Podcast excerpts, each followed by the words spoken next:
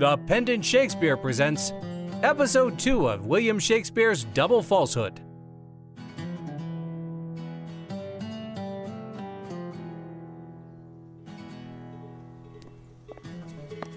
Soft, soft, you neighbor, who comes here?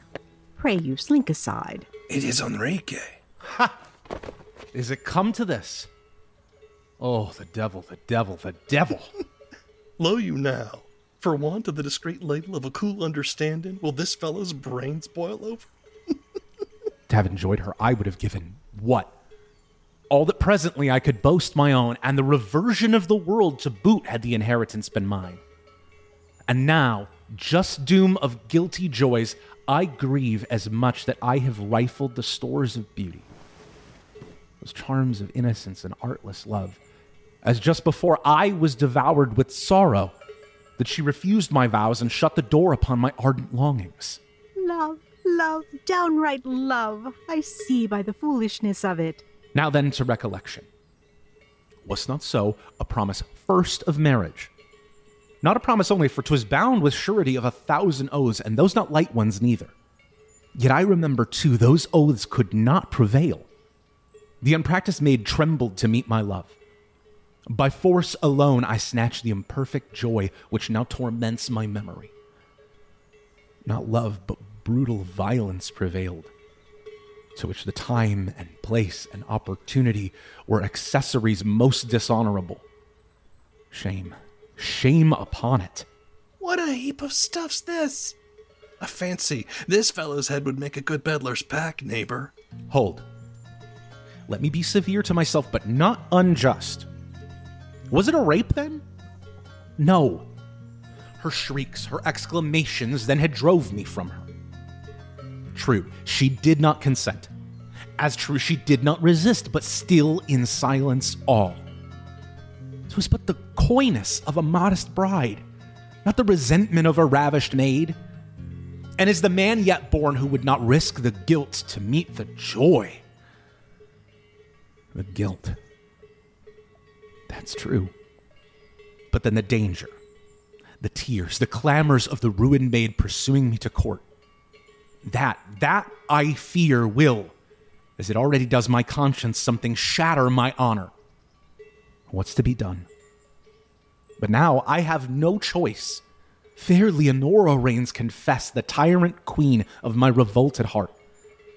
And Violante seems a short usurper there. Julio's already by my arts removed. Oh, friendship. How wilt thou answer that? Oh, that a man could reason down the fever of the blood or soothe with words the tumult of his heart. Then, Julio, I might be indeed thy friend. They, they only should condemn me who, born, devoid of passion, ne'er have proved the fierce disputes twixt virtue and desire. While they who have, like me, the loose escapes of youthful nature known, must wink at mine, indulgent of their own. This man is certainly mad and may be mischievous. Aye. Prithee, neighbor, let's follow him, but at some distance, for fear of the worst.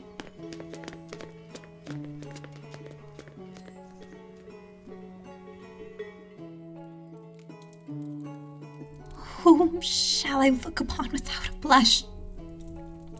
There's not a maid whose eye with a virgin glaze pierces not to my guilt. What wilt avail me to say I was not willing? Nothing! But to that I publish my dishonor and wound my fame anew. Misery to seem to all one's neighbors rich, yet know oneself necessitous and wretched. Lady Violante? Ma'am? Here's Gerald, Lord Enrique's servant. He brings a letter to you. A letter to me? How I tremble now. Your lord's for court, good Gerald, is he not? Not so, lady. Oh, my presaging heart, where goes he then? He's. business now steers him some other course. Whither, I pray you? Oh, how my fears torment me. Some two months' progress. Whither, whither, sir? I do beseech you. Good heavens, I lose all patience. Did he deliberate this? Or was the business but then conceived? When was it born? Lady, I know not that, nor is it in the command I have to wait your answer. For the perusing the letter, I commend you to your leisure.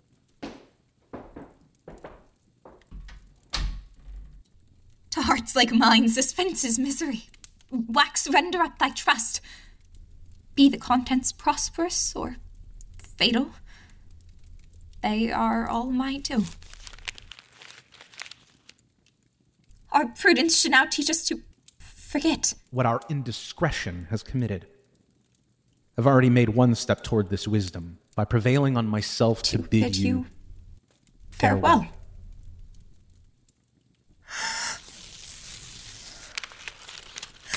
Wretched and betrayed. Lost, Violante. Heart wounded with a thousand perjured vows. Poisoned with studied language and bequeathed to desperation. I am now become the tomb of my own honor. A dark mansion for death alone to dwell in. I invite thee, consuming desolation, to this temple. Now fit to be thy spoil. The ruined fabric which cannot be repaired at once overthrown. What must I do? But that's not worth my thought. I will commend to hazard all the time that I shall spend hereafter. Farewell, my father, who will no more offend, and men adieu, whom I'll no more believe, and hates adieu, though I'll no longer shame. The way I go, as yet I know not. Sorrow be my guide. Where were the eyes, the voice, the various charms, each beauteous particle, each nameless grace, parents of glowing love?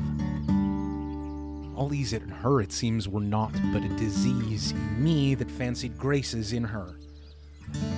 Who ne'er beheld more than a hawthorn shall have cause to say the cedar's a tall tree, and scorn the shade the loved bush once had given him. Soft. Mine honor begins to sicken in this black reflection. How can it be that with my honor safe, I should pursue Leonora from my wife? That were accumulating injuries. To Violante first, and now to Julio. To her, a perjured wretch. To him, perfidious. And to myself, in strongest terms, accused of murdering honor willfully. Without which, my dog's the creature of the nobler kind. But pleasure is too strong for reason's curb, and conscience sinks o'erpowered with beauty's sweets. Come, Leonora, authoress of my crime, appear and vindicate thy empire here. Aid me to drive this lingering honor hence, and I am wholly thine. Fine, my good lord. Why would you wait without? If you suspect you're welcome, I have brought my Leonora to assure you of it. Oh, kiss, sweet as the odors of spring, but cold as dew that dwells on morning flowers. Say, Leonora, has your father conquered? Shall duty then at last obtain the prize which you refused to love? And shall Enrique owe all his happiness to good Bernardo? Ah. No. I read my ruin in your eyes. That sorrow louder than a thousand tongues pronounces my despair. Come, Leonora. You are not now to learn. This noble lord, whom but to name restores my failing age, has with a lover's eye beheld your beauty, through which his heart speaks more than language can. It offers joy and happiness to you, and honor to our house. Imagine then the birth and qualities of him that loves you, which, when you know, you cannot rate too dear. My father, on my knees, I do beseech you to pause one moment on your daughter's ruin. I vow, my heart even bleeds, that I must thank you for your past tenderness, and yet distrust that which is yet behind. Consider, sir, who wears the occasion of another's fault cannot himself be innocent.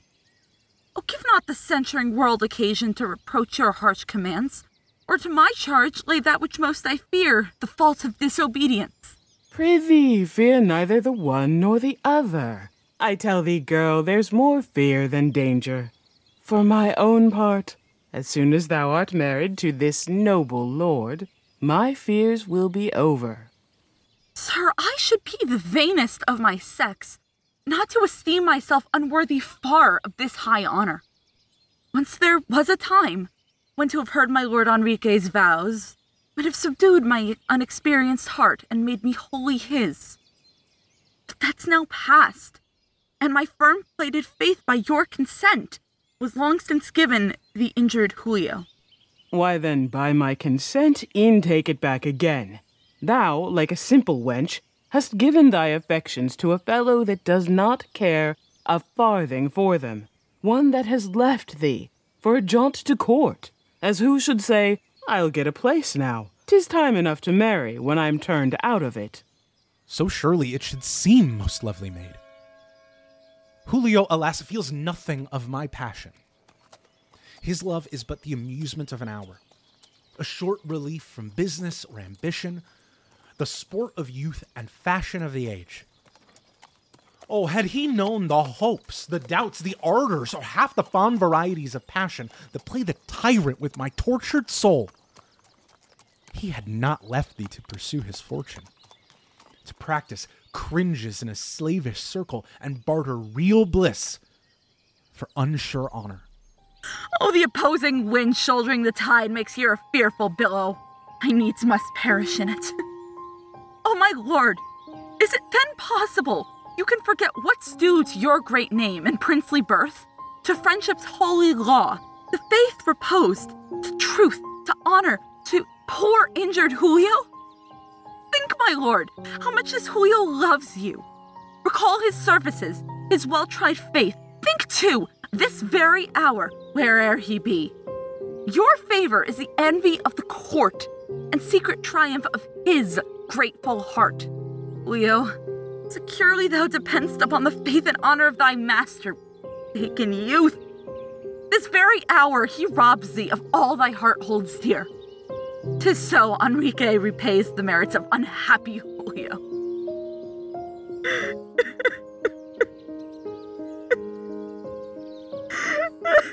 My slumbering honor catches the alarm.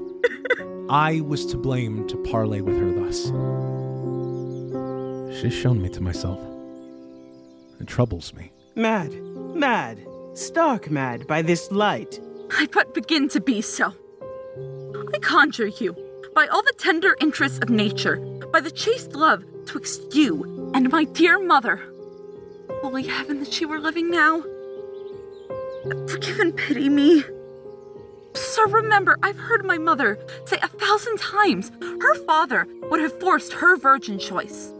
But when the conflict was twixt love and duty, which should be first obeyed, my mother quickly paid up her vows to love and married you. You thought this well. She was praised for this. For this her name was honored. Disobedience was ne'er imputed to her. Her firm love conquered what e'er opposed it, and she prospered long time your wife. My case is now the same. You are the father, you then condemned. I, what my mother was, but not so happy. Go to, you're a fool. No doubt you have old stories enough to undo you. What? You can't throw yourself away but by precedent, huh? You will need to be married to one that will none of you. You will be happy nobody's way but your own, forsooth. But you mock me. Spare your tongue for the future. And that's using you hardly, too, to bid you spare what you have a great deal too much of. Go, go your ways, and you hear, get ready within these two days to be married to a husband you don't deserve.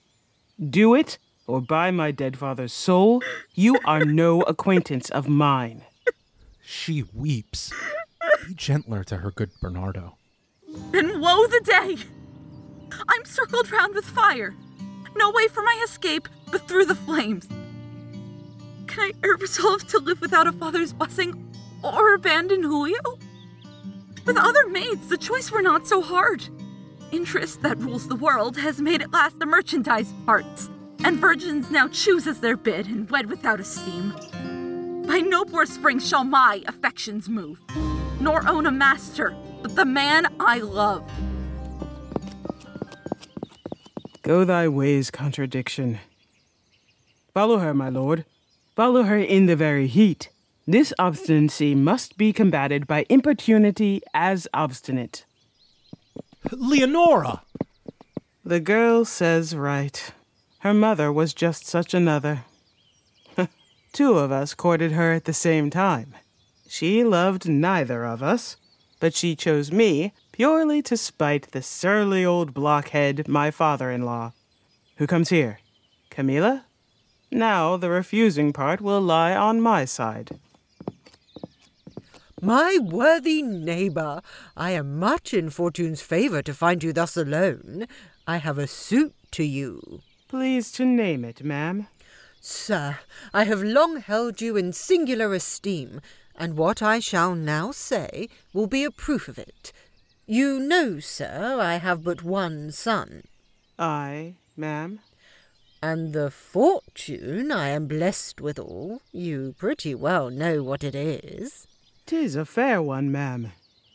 Such as it is, the whole reversion is my son's. He is now engaged in his attendance on our master, the Duke, but ere he went, he left me with the secret of his heart, his love for your fair daughter. For your consent, he said, 'twas ready. I took a night, indeed, to think upon it, and now have brought you mine, and am come to bind the contract with half my fortune in present, the whole some time hence, and, in the meanwhile, my hearty blessing. Huh? What say you to it, Don Bernard? Why, really, neighbour, I must own I have heard something of this matter. Heard something of it? No doubt you have. Yes, now I recollect it well. Was it so long ago, then? Very long ago, neighbour. On Tuesday last. What? Am I mocked in this business, Don Bernard? Uh, not mocked, good Camilla, not mocked. But in love matters, you know there are abundances of changes in half an hour. Time, time, neighbour, plays tricks with all of us. Time, sir? What tell you me of time? Come, I see how this goes. Can a little time take a man by the shoulder and shake off his honour? Let me tell you, neighbour, it must either be a strong wind or a very mellow honesty that drops so easily. Time, quotha. Look, Camilla, will you please to put your indignation in your pocket for half a moment while I tell you the whole truth of the matter? My daughter, you must know, is such a tender soul she cannot possibly see a duke's younger son without falling desperately in love with him. Now, you know, neighbor, when greatness rides post after a man of my years, 'tis both prudence and good breeding to let oneself be overtaken by it. And who could help all this? I profess, it was not my seeking, neighbor. I profess a fox might earth in the hollowness of your heart, neighbour, and there's an end. If I were to give a bad conscience its true likeness, it should be drawn after a very near neighbour to a certain poor neighbour of yours. Neighbour with a pox. Nay, you are so nimble with me. You will hear nothing. Sir, if I must speak nothing, I will hear nothing. As for what you have to say, if it comes from your heart, 'tis a lie before you speak it. I'll to Leonora, and if I find her in the same story, why, I shall believe your wife was true to you, and your daughter is your own. Fare you well. Ay, but two words must go to that bargain. It happens that I am at present of opinion my daughter shall receive no more company today. At least, no such visits as yours.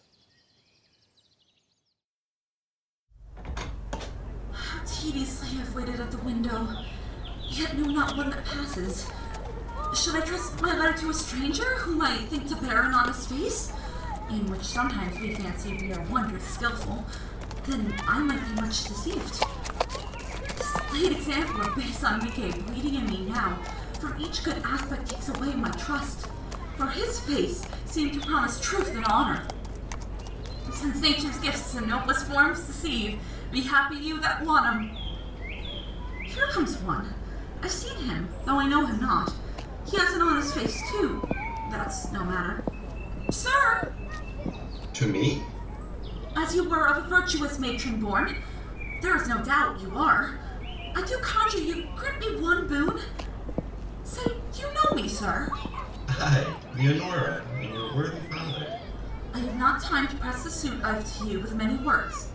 Nay, I should want the words, though I had leisure. But for love of justice, and as you pity misery. But I wander wide from my subject. Know, know you Julio, sir? Yes, very well. And love him too, as well. Oh, there an angel spake! Then I conjure you, convey this paper to him. And believe me, you do heaven service him, and shall have cause not to repent your pains. I know not what your fortune is. Pardon me, gentle sir, that I am bold to offer this. Leonora? I trust to you. Heaven put it in your heart to work me some relief. Doubt it not, lady. You have moved me so that though a thousand dangers barred my way, I dare them all to serve you. Thanks from a richer hand than mine requite you. Why, daughter, I come. Oh, Julio, you'll but half my grief, wilt have one time to bring relief. The Pendant Shakespeare, also known as the Wild Bill Variety Show, presents episode 2 of Double Falsehood by William Shakespeare, featuring the voice talents of W. Keith Timms as Fabian, Cindy Woods as Lopez, M.L. Earhart as Enrique, Abigail Eliza as Violante, Kendra Murray as the Maid, Joshua Kibbe as Harald, Sarah Palmero as Don Bernardo, Bridget Gusowitz as Leonora, Julia Eve as Camila, and Alex Graw as the Citizen. All on Deluxe by Shane Ivers at SilvermanSound.com. Dramaturgy and audio adaptation by Morgan Z. Soul. Directed by Adam Blanford and Jeff Robinson. Produced by Pendant Productions. This production is copyright 2022, Pendant Productions. For more information, visit pendantaudio.com. Thanks for listening.